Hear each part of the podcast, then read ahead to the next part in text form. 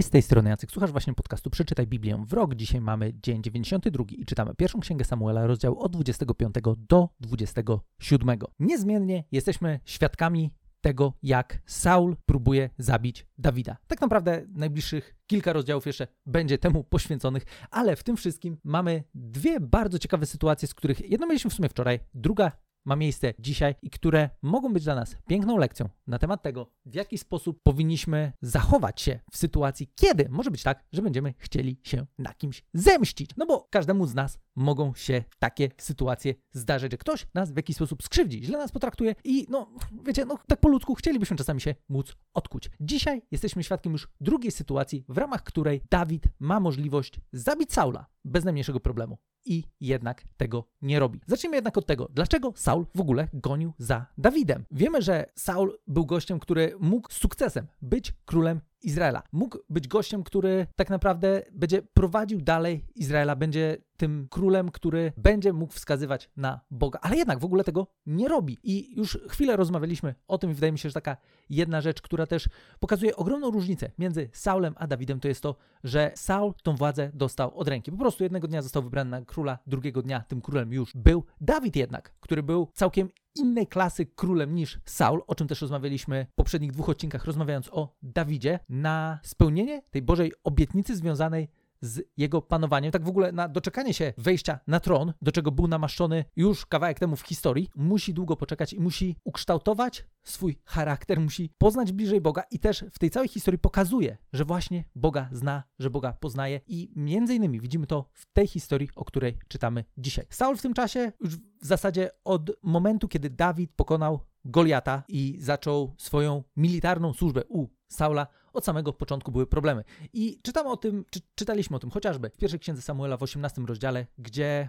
to historia ma miejsce zaraz po tym, jak Dawid pokonał Goliata, do czego też zresztą, co jest ciekawe, mówił, że się przygotowywał, strzegąc owce i wiecie, tam walki z niedźwiedziami, z lwami, o których mówił Dawid i które też przekonały innych do tego, że no okej, okay, dobra, on może być tym jednym wojownikiem, który pokona też Goliata, bo tam jakiegoś szczególnego towarzystwa nie było, które by się wychyliło do Goliata. Na to Dawid powiedział, no ale ja mogę, ja mogę, czemu nie? I zaraz po tym, jak pokonał Goliata, zaraz po tym, jak zaczął swoją taką służbę militarną u Saula, to czytamy, że kiedy wojsko wracało po bitwie, a Dawid po pokonaniu Filistyna, kobiety ze wszystkich miast Izraela wychodziły ze śpiewem i tańcem z radością przy wtórze tamburyn i cymbałek na spotkanie króla Saula. Śpiewały sobie przy tym piosenkę Pobił Saul gromady, a Dawid miriady. Słowa te dotknęły Saula, uważał je za niewłaściwe. Dawidowi przypisały dziesiątki tysięcy, a mnie tylko tysiące wyrwało mu się. Brakuje mu teraz tylko królewskiej władzy. Od tego zdarzenia Saul zaczął być podejrzliwy wobec Dawida. Pomimo tego, że Dawid absolutnie nic nie zrobił, pomimo tego, że w żaden sposób nie zachował się nielojalnie wobec Saula, to jednak Saul okazało się, był gościem, który był bardzo zazdrosny o sukcesy Dawida, które tak naprawdę te sukcesy były na korzyść Saula. On tak naprawdę mu pomagał, ale tak bardzo przeszkadzało mu to, że jest ktoś, o kim mówi się lepiej niż o nim. I ta zazdrość doprowadziła go do tego, że najpierw czytamy, był podejrzliwy względem Dawida, a później zwyczajnie Dawida chciał zabić, bo widział w nim rywala. Zamiast skupić się na sobie, zamiast skupić się na swojej roli jako króla Izra Izraela. Zaczął przejmować się tym, że ktoś odnosi większe sukcesy niż on. I czy czasami nie jest tak w naszym życiu? Czy czasami nie jest tak, że my też patrzymy na innych, patrzymy na ich sukcesy i myślimy sobie, kurna, temu czy tej, to, ja nie wiem, mogłoby coś nie, mogłoby coś pójść nie tak. Czemu w ogóle mu się tak układa? A czemu u mnie to wygląda inaczej? Porównywanie się nigdy nie jest dobrą drogą. W przypadku Saula widzimy, że tak naprawdę to jest jedna w zasadzie z rzeczy, które doprowadziły do jego tragicznego końca, bo zaczął porównywać się z Dawidem, zamiast cieszyć się tym, że Dawid odnosi sukcesy, że jest żołnierzem, który jest po jego stronie, że niejako te sukcesy po części mogły być przypisane na konto Saula, bo ostatecznie to on był tym finalnym królem, to tak naprawdę jego armia wygrywała, ale właśnie wygrywała pod wodzą Dawida, niekoniecznie pod wodzą Saula. No i to było dla niego tak ogromnym problemem, że no właśnie, hej, czemu miałby sobie radzić lepiej niż ja. W samej tej jednej sytuacji możemy tak sobie pomyśleć, okej, okay, dobra, no czy, czy właśnie, czy u nas czasami tak nie jest? Jak zachowujesz się wtedy, kiedy widzisz sukcesy innych?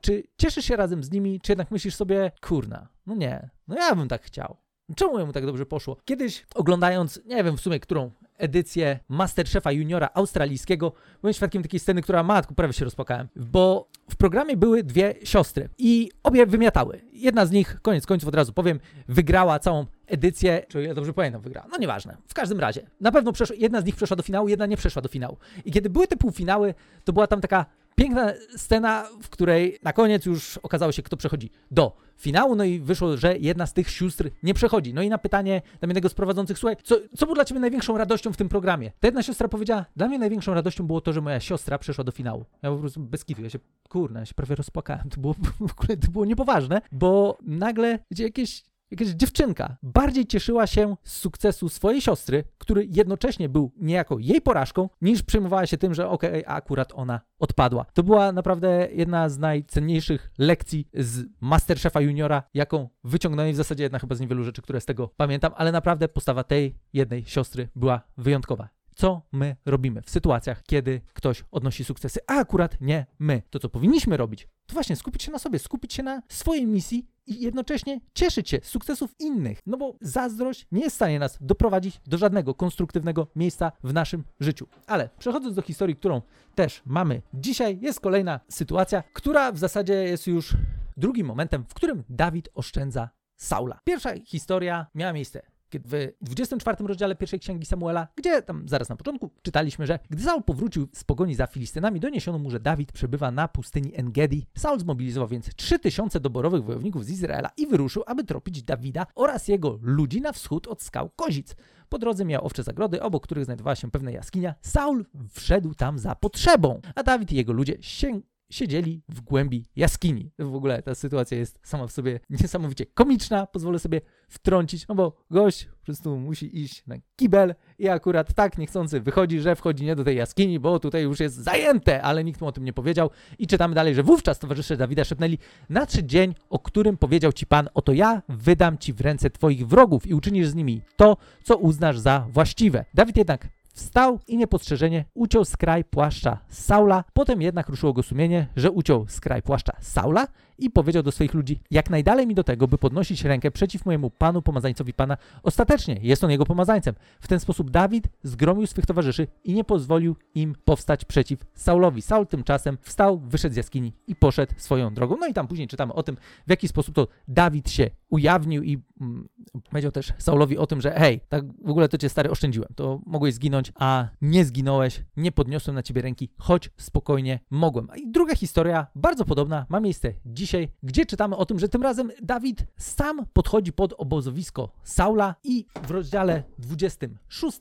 pierwszej księgi Samuela od siódmego wersetu czytamy, że Dawid i Abiszaj zakradli się więc nocą między wojsko. Saul rzeczywiście spał otoczony wozami. W ziemię u jego wezgłowia wetknięta była włócznia, a Abner wraz z wojskiem spali wokół niego. Wtedy Abiszaj szepnął do Dawida, dziś Bóg zamknął twego wroga w twojej garści, pozwól, że przygwożę go włócznią do ziemi. Wystarczy jedno pchnięcie, o drugie nie, nie poproszę. Nie zabijaj go, odparł Dawid. Kto podniesie rękę na pomazańca Pana i ujdzie bez kary? Jak żyje Pan, ciągnął Dawid, tylko On może go ugodzić. Albo nadejdzie dzień jego śmierci, albo polegnie gdzieś w walce. Jak najdalej mi, z powodu Pana, do podnoszenia ręki na jego pomazańca, weź proszę jego włócznię, wetkniętą u wezgłowia, dzbanek na wodę i chodźmy stąd.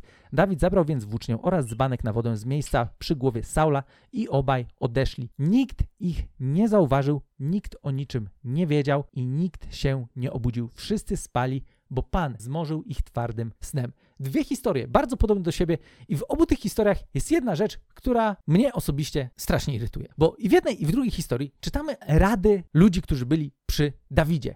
I w jednej i w drugiej historii, kiedy Dawid może się zemścić na Saulu, jest w sytuacji, kiedy tak naprawdę mógłby już zakończyć sprawę, mógłby zabić Saula, zostać królem i w zasadzie, wiecie, nikt nie miałby do niego problemu. Już w ogóle abstrahując od tego, że tam, wiecie, się tłukli dosyć regularnie. Masa ludzi ginęła, co chwilę. W zasadzie nie sądzę, żeby ktokolwiek spojrzał na Dawida w jakikolwiek krzywy sposób i powiedział, o nie, kurczę, zabiłeś Saula i teraz ty chcesz być królem, chyba cię pogięło. Sądzę, że w większości ludzie powiedzieli, hej, wow, dobra, super, niech teraz Dawid będzie królem. A czemu nie? Skoro Saul już nie jest królem i w ogóle Saul tak przejął, no to okej, okay, dobra, może być Dawid. No i zwróćcie uwagę na to, że w obu tych sytuacjach ludzie, którzy byli przy Dawidzie, mówili, hej, to jest Bożą wolą dla twojego życia, żebyś zemścił się na Saulu, możesz to zrobić. Wiecie, w 24 rozdziale tam było napisane przy tej pierwszej historii nawet w taki sposób, że nadszedł dzień, o którym ci powiedział Pan, oto ja wydam ci w ręce twoich wrogów i uczynisz z nimi to, co uważasz za właściwe. To w ogóle kumacie. Nie, nie, to nie było tak. To nie było tak, że Bóg da Dawidowi okazję do tego, żeby Dawid zabił Saula. Nie, w ogóle tak nie było. Pój dzisiaj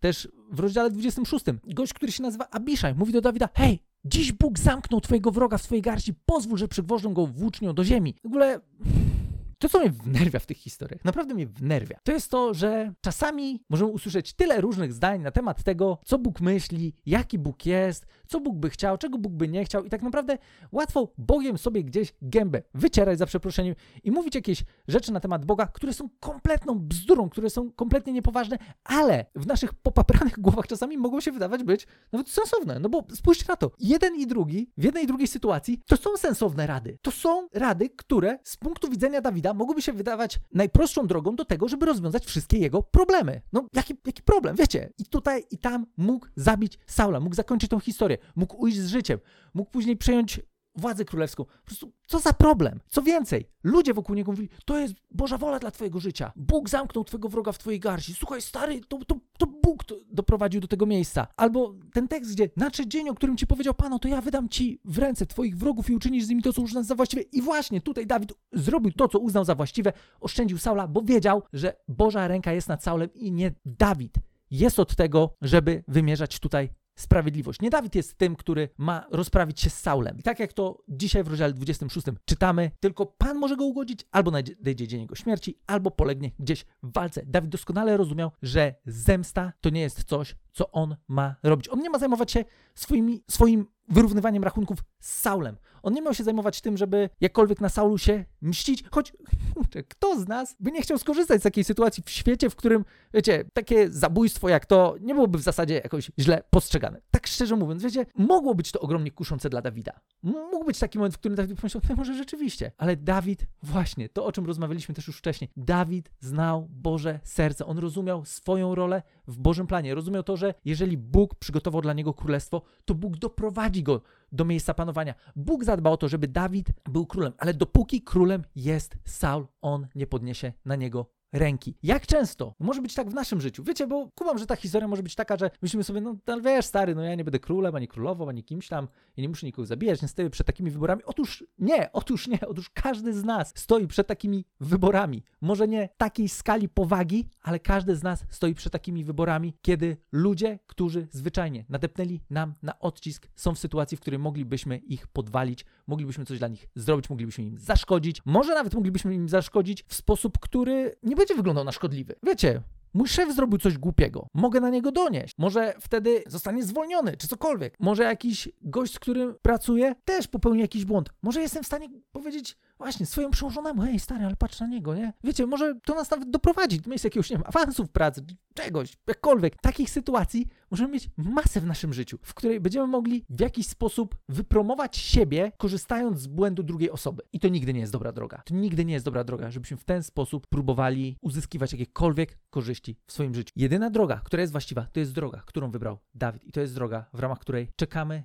na moment, w którym Bóg zaprowadzi nas dalej, w którym Bóg pokaże nam kolejne miejsce, w którym Bóg pomoże nam postawić kolejny właściwy krok. A jednocześnie, nawet jeżeli ktoś robi coś nie tak wobec nas, później Jezus o tym będzie mówił. Jacy mamy być wobec naszych wrogów? Kiedy to chociażby w Ewangelii Łukasza Jezus powie: Miłujcie waszych nieprzyjaciół, dobrze czyńcie tym, którzy was nienawidzą, błogosławcie tym, którzy was przeklinają. Dawid już wtedy właśnie znał Boże standardy, on rozumiał Boże standardy. W świecie, w którym zemsta była czymś absolutnie normalnym i w którym zabicie Saula mogło wydawać się być dla niego najbardziej korzystną sytuacją, on rozumiał to, że nie do niego należy pomsta, że Bóg zadba o to, żeby doprowadzić go do miejsca, do którego go powołał i on sam nie musi się przejmować tym, w jaki sposób Bóg to zrobi, tylko pozwolić Bogu, właśnie, żeby to Bóg działał, żeby Bóg rozwiązał jego problemy w sposób, który Bóg uzna za właściwe, a nie w sposób, który właśnie z perspektywy głupich doradców może wydawać się być całkiem sensowny, ale z Bożej perspektywy byłby prawdopodobnie jedną z największych porażek w życiu Dawida. Mam nadzieję, że ta historia